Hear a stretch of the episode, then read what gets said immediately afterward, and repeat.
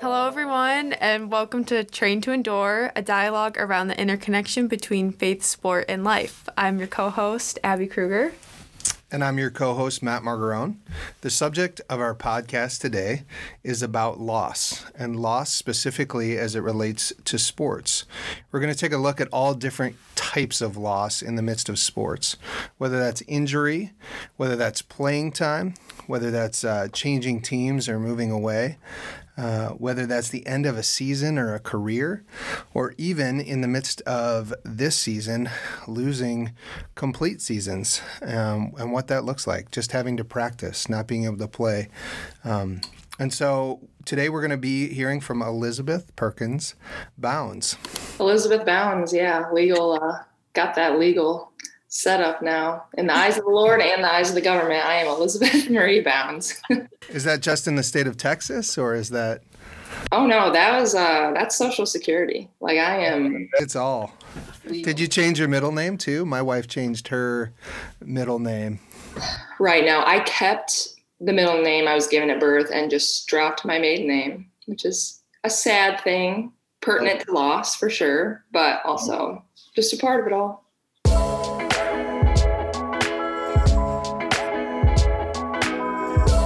Everybody, uh, excited that you're here uh, with us today to talk about loss in sport. And loss is re- literally defined as having something or someone leave or be taken away from you, a feeling of grief when something is gone.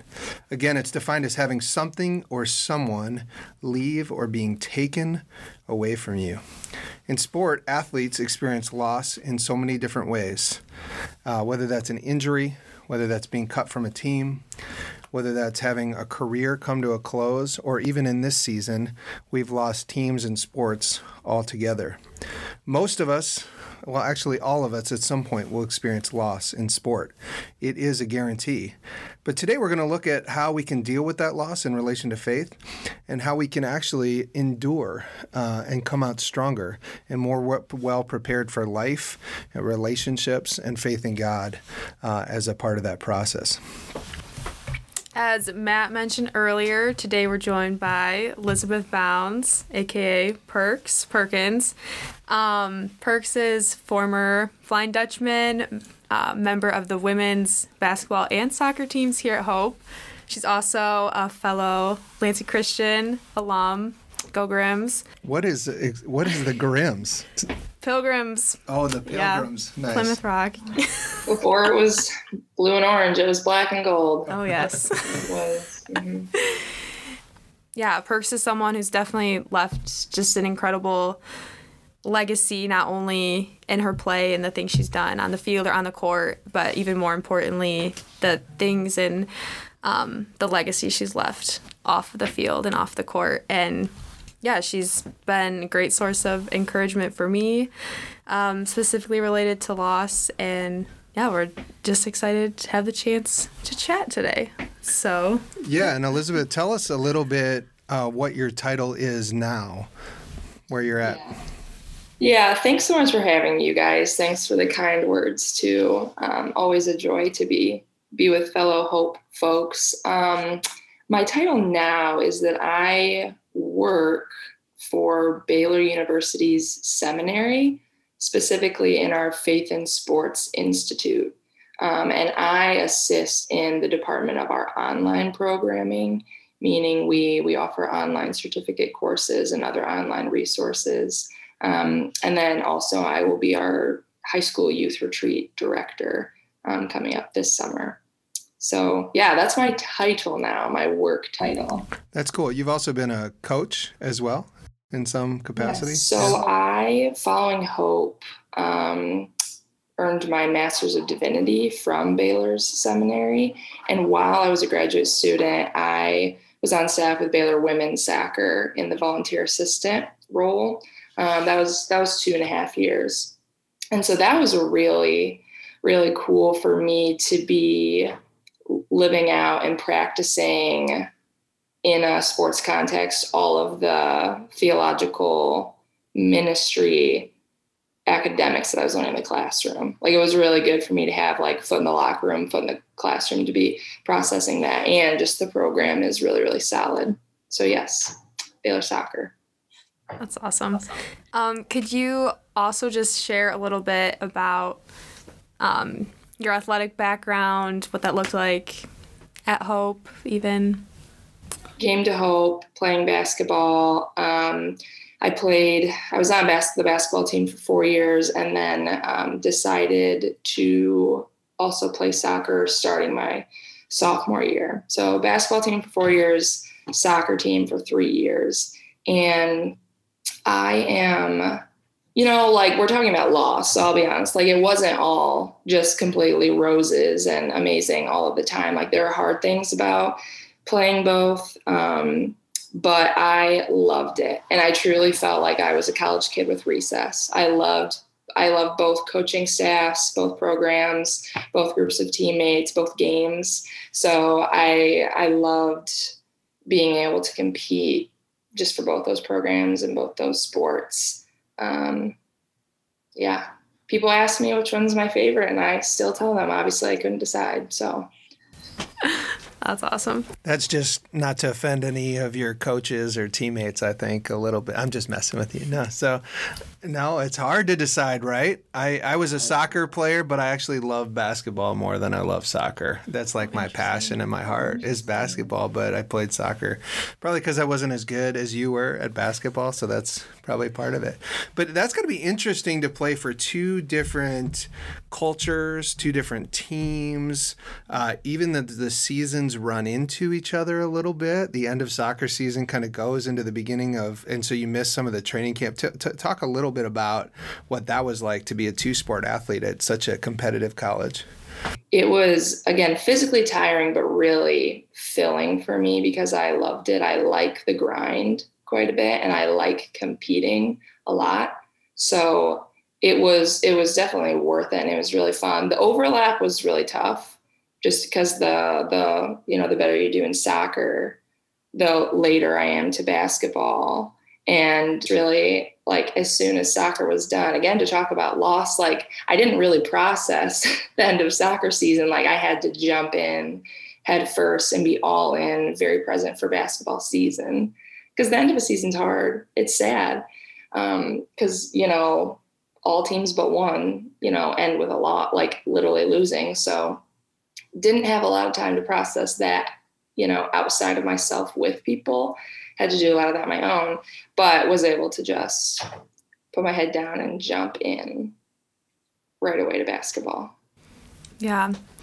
Um, what did some of that look like for you, even, yeah, processing things on your own?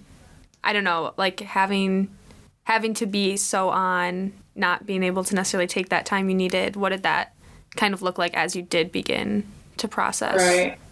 Right. Well, you know, good teammates put the needs of the team before their own, and good teammates um, are able to see the long game and the big picture just beyond their own individual circumstance. And so, really, it just was a lot of, okay, like I'm going to process my personal stuff between me, God, and maybe just my inner circle, um, which would include probably just parents and like roommates.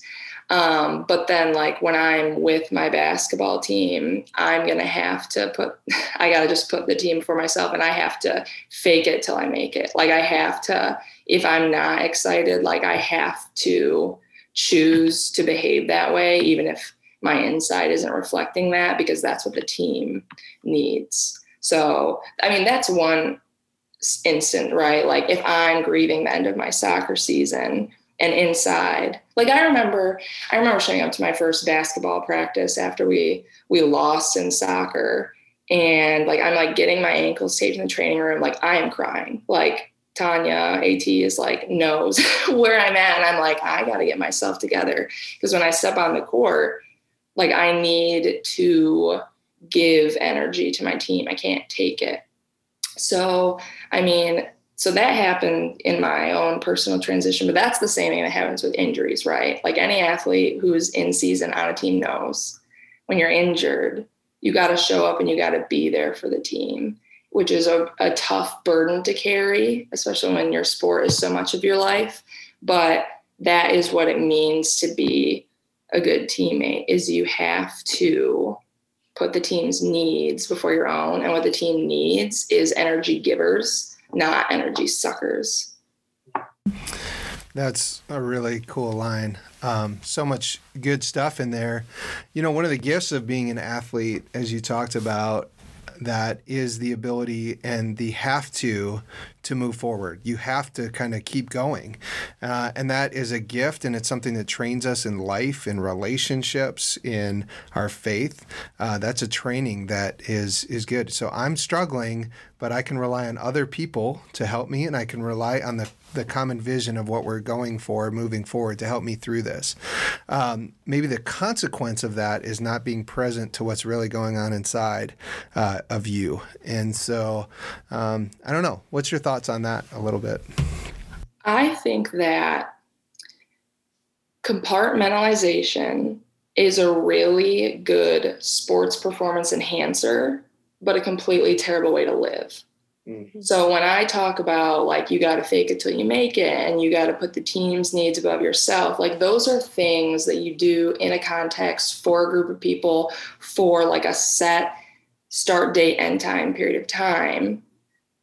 But that's not how you should live your whole life for sure, right? So like compartmentalization is just one example of like a sports performance enhancer that I do, like when I step on the field to compete and train, whether it's a game or training, like, okay, I'm going to forget about the boyfriend that just broke up with me, or I'm going to forget about the exam that I bombed 20 minutes ago, or I'm going to forget that I, like, not going to forget, but I'm going to not dwell on the fact that I'm actually just here on crutches.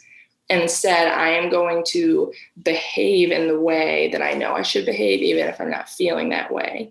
And so that, you know, that's a performance enhancer and it is a selfless act of giving from an individual for their group for their team. But you're i totally agree with you matt. Like that's not how you live. Like that's not how you live the full scope of your life. Like people got to feel things. So i mean you hear me say like the brave and selfless thing to do is to put on a happy face and be there for your team. But what i'm also going to say with that the even braver thing to do is to take your mask off and be authentic and vulnerable for yourself and with God when practice is done and you go home. Like you have to process your stuff at some point. It just can't be probably during practice. Now it happens. Like people have stuff that goes on and whatever. People cry, people have breakdowns, been there, done that, seen it all. But as a general rule, like when you are a part of a team and you're saying, okay, the team's needs are bigger than my own. When I show up and I'm there with my team, that's who I'm I'm doing it for. And then when I go home, I got to process my stuff so that the next day I can go back and be there for my team again. So I definitely think we need to feel all of our stuff. Like we got to feel our feelings. Feelings are like feelings need movement feelings have to be felt or else they won't go away actually. Like feelings have to move through us. So again like let's say i've got this feeling like i just bombed my tests i'm i have this negative feeling. I'm showing up to practice. Okay i need to compartmentalize for the sake of my team. I on, in the soccer program we call it separate act from feel. Like even if i feel a way i'm going to choose how i want to act. But then later I got to make sure I give that feeling permission to move through me so that it can be done with, if that makes sense. Yeah, it makes a, a ton of sense. And it, it kind of plays into uh, performance a bit uh, as you talk about that. And, and it can be both positive and negative. The ability to compartmentalize allows you to perform at a high level during that place. But if you leave that for too long, uh, that's going to affect performance in the long term because you're not aware of your whole body and what's going on, and you're not present in how your emotions are impacting you. Uh, and that definitely plays into kind of the next question that Abby had related to your story, which is loss. And how did you personally process loss? So, yeah. Yeah. Yeah. I think you, you've already mentioned some, like even just being a double athlete, um, having seasons end, things like that. Um, I know there's more related to injury and otherwise. Um, to your stories. So would you mind just kind of sharing sharing a little bit of that, what that looked like for you? Yeah. Loss within sports. I mean, it's different for everyone. Really two main themes come to my mind when I think about loss that I've experienced in in sport. When I was in high school, um, that basketball coach that I talked about, who really inspired me to want to play basketball, he passed away suddenly this summer between my freshman and sophomore year of high school. And so that for me was really the first loss of a figure in my life um, that I had had so far. Um, and for me, that loss was loss of a mentor, and it was really loss of belief. Like it was loss of belief that our team was going to make it. It was a loss of belief in myself because he was a real inspiration to me someone who just really believed in me and inspired me. And so like i did not know how to handle that loss. Like i how old was i? I was like 15 14 maybe. Like i did not know how to handle that loss. Um so like how did i handle it? I probably would just say like i didn't. Or i just kind of like had to wait it out basically and let it run let it run its course. Um, i did see a counselor. I saw a counselor um, to just kind of deal with the grief and sadness that i was feeling from that loss and that was that was helpful um, and another thing that I think that helped with that is just not sitting in it. Like you're in high school, you're like doing like, you know, soccer season came after that. It was in the spring for high school soccer players, um, for female high school soccer players in Michigan, soccer's in the spring. So it was like, okay, I have to, I have to move on sort of thing. Um, so that's the first real loss that I experienced in my life and within sports was, was really like the loss of that mentor. And then a loss of belief in myself for sure. And I really could only recover that when I learned um, how to find a healthier source of belief in myself that didn't come from outside myself, but really just came from inside myself. And that was something I had to work towards um, towards my later years in in high school. Um, the second theme of loss in sports for me was definitely injuries. I had a lot of injuries in college. Like, I feel like if you knew me in college, you knew that I had a lot of um, really unlucky injuries. Like, I broke my right hand and my left hand, not at the same time, but just fluke things in basketball. I like absolutely blew out my ankle in soccer once and then more minor sprains other moments. Um, and then I, you know, had a just college career ending injury um, during senior basketball season when I when I did when I had just a big knee injury like ACL, MCL, lateral meniscus kind of thing. So so I so loss through injury was like a huge just part of it's a huge part of my whole life, but definitely the way I think about college sports in general. So how did I I mean, gosh, how did I deal with that? Um, not well all of the time. Like some, I just don't know if I knew what to do with my feelings because when you're an injured athlete, you just are so angry that you are unable to contribute. And then you feel guilty that you're feeling that way because you know you're supposed to. Like the way you're supposed to feel is just supportive and encouraging and joyful and um, you know always positive for your team. And so you feel like shame for not feeling the way you know intellectually that you're supposed to feel. Um, and then there's like all these weird things too of like oh like my body hurts and like as i'm injured my body's changing and like eh, which is a huge thing for female athletes. So i would say the biggest ways that i dealt with my loss in college was like i just could not have done it without jesus. And I say that tentatively because slapping a Jesus band-aid, on someone's hurt is like a really bad idea. Like that's not necessarily the most helpful thing all of the time. Um, but for me, like I had to reckon with my identity, my purpose, my motivations.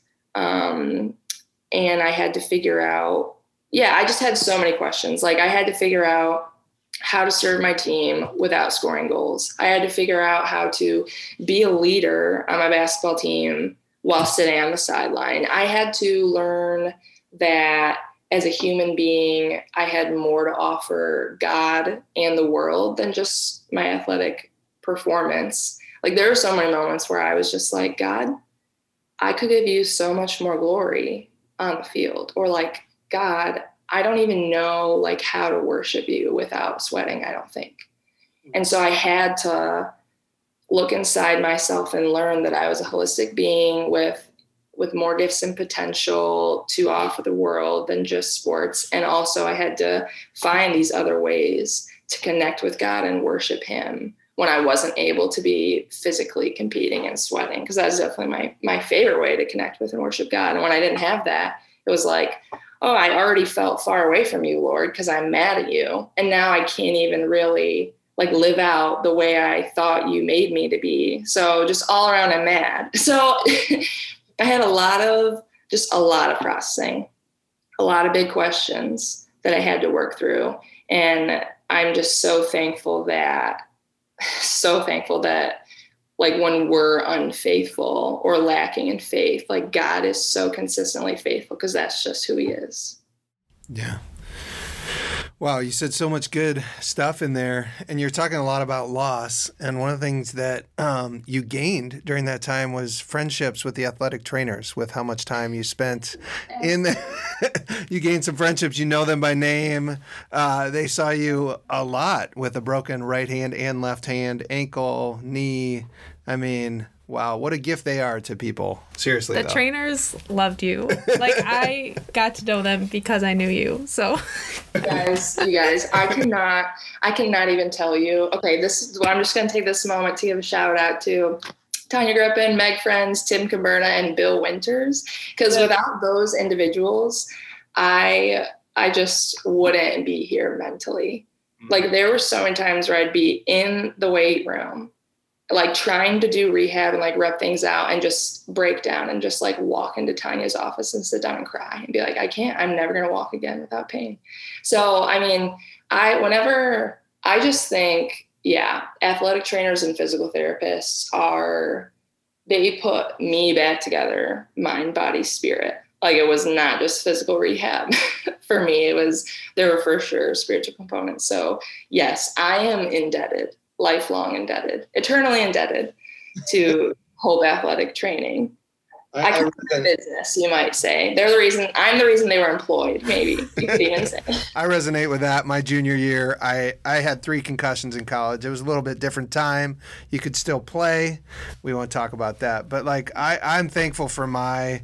I remember I I I had a crack in one of my in my spine in like I broke my back a little bit. Uh, I got an MRI, and so I played through that. But like after every game, I and in class, I'd have to wear one of those stim. So I'd be sitting there, and then I'd take muscle relaxers. And my athletic trainers, like during that whole season, just to keep me going and to keep me uh, not yelling at everyone out of just sheer pain and anger, is just amazing. But yeah, so what you lost in uh, playing time, you gained in friends and relationships. So that's that's fun. But you said so much in there that was was so good. Uh, Abby, did you have anything that like stuck out specifically that you wanted to kind of process and speak more on? Yeah, I think. I mean, one thing you talked about, and one thing we talk about a ton on the soccer team is like finding your role and living into your role. And yeah, when you're injured or maybe not experiencing the playing time you want, whatever, your role will probably look different than you want. Or when you're a senior captain and you can't play for your team, your role is is so different. So yeah, the importance of finding and living into that, but also like you said, um, it comes down to identity, and if that isn't found and grounded in the Lord, like yeah, I don't even know how to you would begin to process because yeah, with everything else changing, like that is the constant through that and yeah, as your role changes, as your body changes, and all those things, like that has to be the ground grounding in which we go back to. So I love how you mentioned that, like deeper rooting your identity and yeah, and finding that through that process.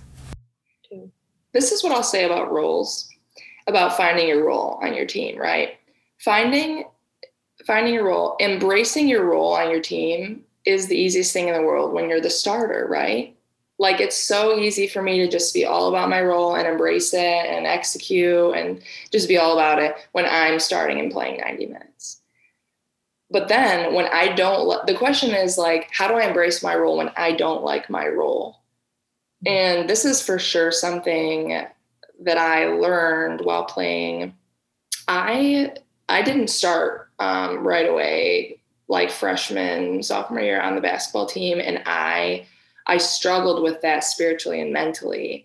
And it was a lesson that I had to learn of like, how do I want to respond to this? Like, am I going to let this defeat me? Am I just going to be like a bummer, bitter victim who's just mad and like blames people? Or am I going to respond and say, okay, like, how can I be an angel for change, my own life, my own situation? Because here's the thing like this that was not the first time in my life that i'm going to be disappointed by something. Definitely not. Like that's not the first time in my life when i'm not going to get what i want. So i would just say athletes like how to embrace your role when you don't like your role. Control what you can control. Contribute what you can contribute and grow in virtue learning how to deal with not getting what you want now because you for sure are not going to get every single thing that you want for the rest of your life so yeah abby i that resonates that's something that almost every athlete has to learn at some point. and it you know as you talked about that and you were talking about embracing your role for a lifetime and at some point you know for high level athletes in college is potentially maybe some of the first time you experience it. Sometimes it's in high school. There's a player at your same position that's just a, a stud, or uh, it could be an injury. It could be all sorts of things outside of your control that kind of impact it. Um, but in life, it happens all the time. It's happening to each of us right now.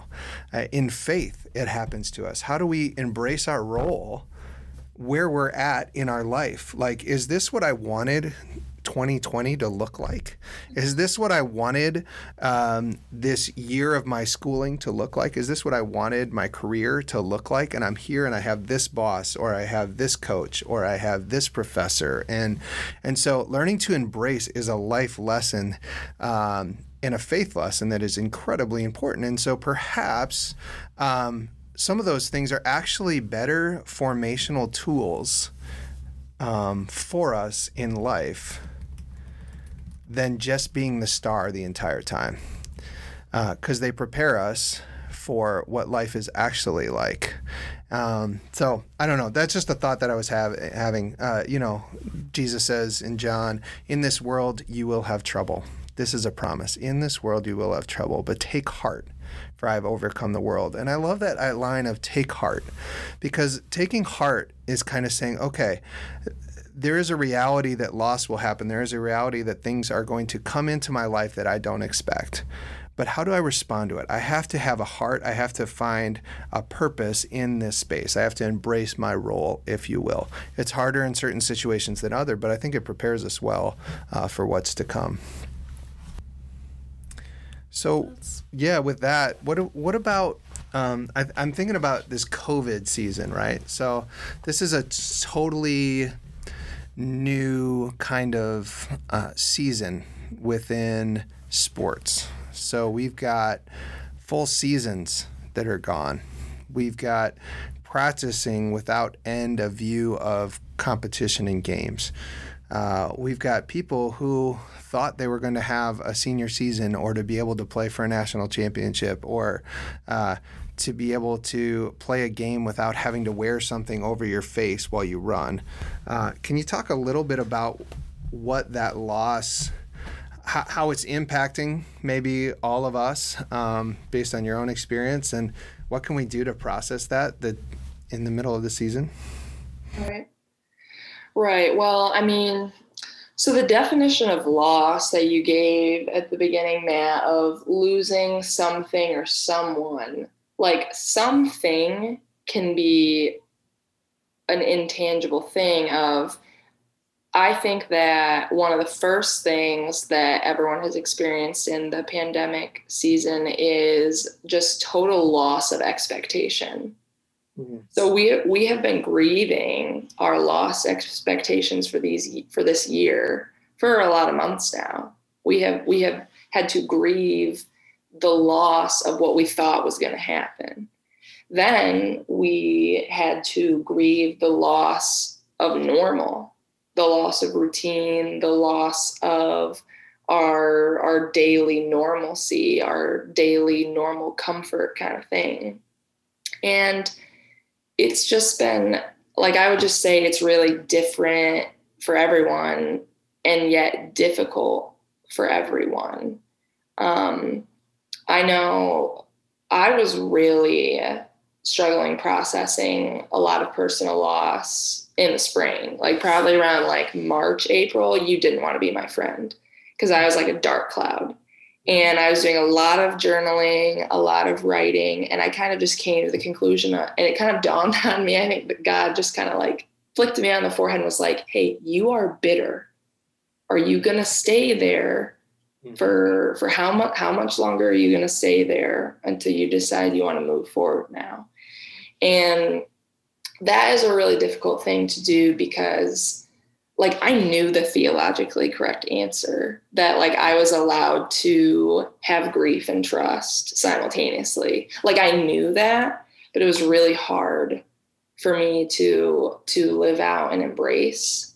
Um and so my advice, I mean, gosh, I don't know why anyone really would want my advice, but like, I would just say we have, you have to process the things that you're feeling in order for you to be able to move forward.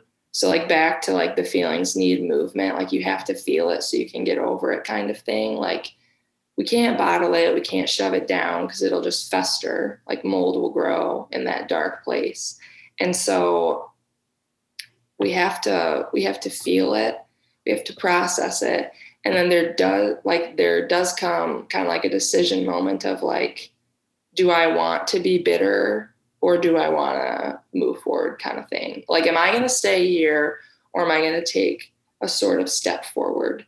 Now now i'm like matt i know you know this and i'm sure so many people listening know like elizabeth kubler-ross developed the the five stages of grief like she wrote a book about death and dying and then they all discovered that oh like this whole grieving thing actually just applies to all different sorts of grief. Like first you're in denial then you're just angry. You like you bargain about the situation then you're really kind of like sad and despair you're pressed about it and then finally you reach a stage of acceptance. In all of their empirical research though that was never a clean line.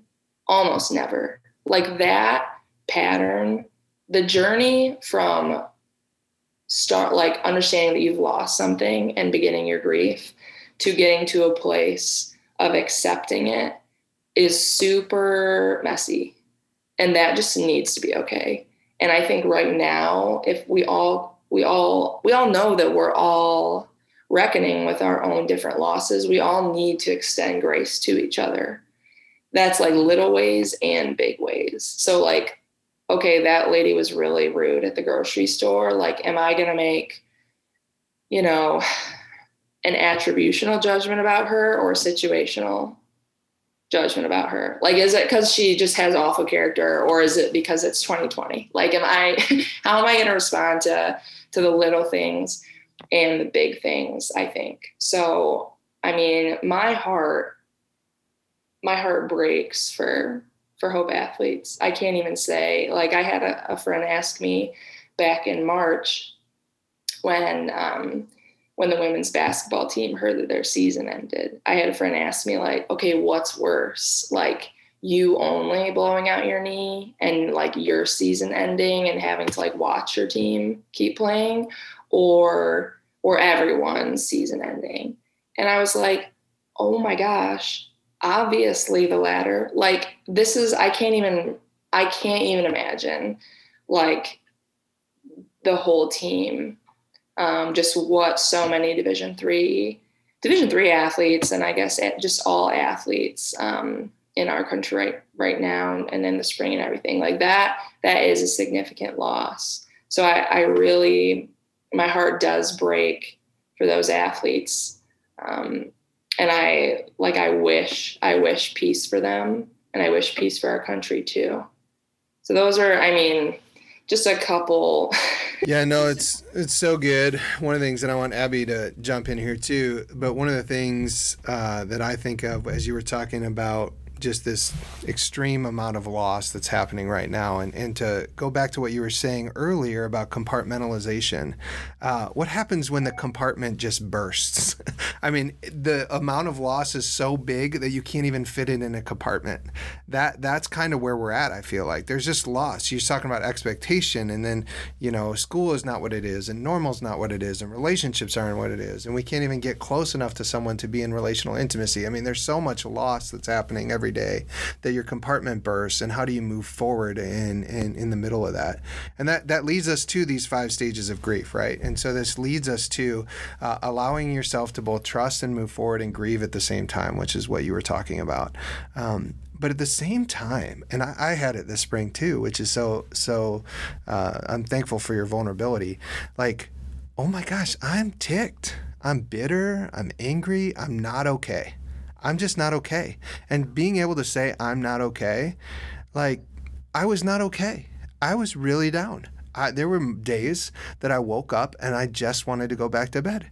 And then there were days that I was motivated and I would work and I would do stuff and it would be okay. But then another day would come and I'd be like, this is just so hard. I, I, I don't like this the way it is. But over time, I had to surround myself with people I found that I needed to wake up in the morning, get into my Bible, drink my coffee, start to read about things that are true and right, and and, and live into what kind of God was kind of calling me into in the middle of this moment. But this is a long suffering. We're in the middle of it and we're enduring. This is why we name the podcast Train to Endure, is because the idea of endurance is something that uh, the Lord wants us to train for. And we do it in athletics, but maybe in our spiritual and relational and emotional life, we haven't done it enough. And so maybe this is an opportunity to do that. How about you, Abby? Any thoughts on what she's talking about with loss and COVID season? Yeah, I think just one big marker of this season for me, I mean, especially spiritually, is just learning to surrender um, just to such a greater extent, like surrendering expectations, especially, it's been a big one. Um, but just like more deeply learning to trust the Lord through this. Um, and I also love what you said earlier, Perks, just about extending grace to others. And um, that made me think of from Second Corinthians. I'm, a lot of us are familiar with it. But in Second Corinthians 12, 9 through 10 says, But he said to me, My grace is sufficient for you, for my power is made perfect in weakness. Therefore, I will boast all the more gladly about my weaknesses, so that Christ's power may rest on me. That is why, for Christ's sake, I delight in my weaknesses, in insults, in hardships, in persecutions, in difficulties. For when I am weak, then I am strong. And just, yeah, the idea of delighting in in weakness and hardship is so just counter everything we we know and everything, yeah, that we think. Well, it's counter it's counter to what we want like grief and pain is counter comfort, which doesn't make sense to most people. But you know who it actually should make the most sense to? Athletes. Like you go in the weight room and like what, like you're trying to add more weight. Like that is like actually the goal. Like there's other things like whatever cardiovascular and, and mobility. And I, I'm sorry, it's not my field, but like you go in there and you're like, I want to add more weight, like throw more weight on so that I can get stronger, kind of thing. Like, what happens when you have zero resistance at all? You atrophy. Mm. So, like humans, like we are not we are not weak in the sense of like come like consistent comfort actually isn't good for us. Like we will just atrophy. Like we do need at least some level of resistance and like you know that's why you train in sports and that's why you practice spiritual disciplines in in your faith and and while following Christ to enable you to follow Christ so it doesn't you know like no one wants pain this is a, this is another thing that I learned like I will never forget like uh, when I realized this in college of like I had some injury and someone told me something encouraging, like really good intention of like something, probably like James 1, something or other of like, hey, like you'll grow like perseverance and endurance and faith and like all this great stuff. Like pain is just so it I basically was like, if pain and suffering is so great, why do we never actually seek it until we have it kind of thing? I was like you know no one ever talks about how awesome it is to suffer until you're in the middle of it. And so i think that frames for us two things. One it frames how we're viewing our current suffering. And then it also view it frames how we pursue growth when life's going awesome. Like what like what elements of discipline like what practices of discipline in my life, whether it's spiritual or physical, um, am I going to pursue if I really do believe that growth comes from resistance and pain and suffering? Oh man, that's good. I mean, just those two points are are beautiful. Both what are we doing in the midst of the suffering and then when we're not in that place, right? When things return to normal, what does growth and what are we actually pursuing in our lives? That's such a uh, interesting thing to think about. I think uh, for a lot of us, and I think our world tells us this, our culture tells us this, but we also idolize it, and is, is, this idea of comfort. The more comfortable I am, the more successful I am. The more life is easy, the better life will be for me. But I think that's an that is it's counterintuitive and it's counterproductive. Like you said about an athlete. What's that? Countercultural? Yeah. So I, I think that pursuing God means taking up our cross and and being a part of that journey into what life is all about. And and that uh, do we call on more hardship? Do we pray for god to bring more suffering more loss to our lives so that we can grow and learn from it? I don't know. I don't know if i'm going to pursue the hardest things in life. There's a part of me that's going to be always drawn towards comfort. But at the same time um, we should be self aware enough to know. We should always be checking this kind of daily check. What is it that I'm pursuing in life and why am I pursuing that? Um, that kind of gives us a picture of where we're at and where our trajectory is at. Hmm. This is no. I, this has been a great conversation on loss. I mean, we're just scratching the surface. I love this last uh, part we're talking about. Um, it's really um, something I'm gonna need to go home and think about. You know, something that is uh, feel like, if I'm honest, God's speaking to me in my own life right now as we talk, and uh, it's uh, kind of a holy moment as we talk. So I'm thankful for that visual image of putting on more weight, and that that is what athletes and people of faith um, kind of are called. I mean, to take my yoke upon you. Um, yeah, kind of an idea. So thank you for coming. Thank you for joining us on the Train to Endure podcast today with Elizabeth Bounds uh, from Baylor University. This has been just such a gift, and so we're glad to have you.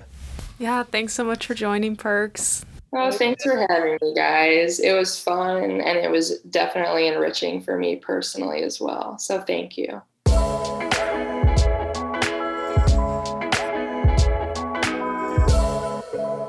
Thanks everyone for tuning in to Train to Endure. It was so great to be joined by Elizabeth Bounds today um, and just to hear about her experience with loss in sport and to just grow from her wisdom and the ways that it has played out in her life and in her faith journey. We hope to see you guys next week.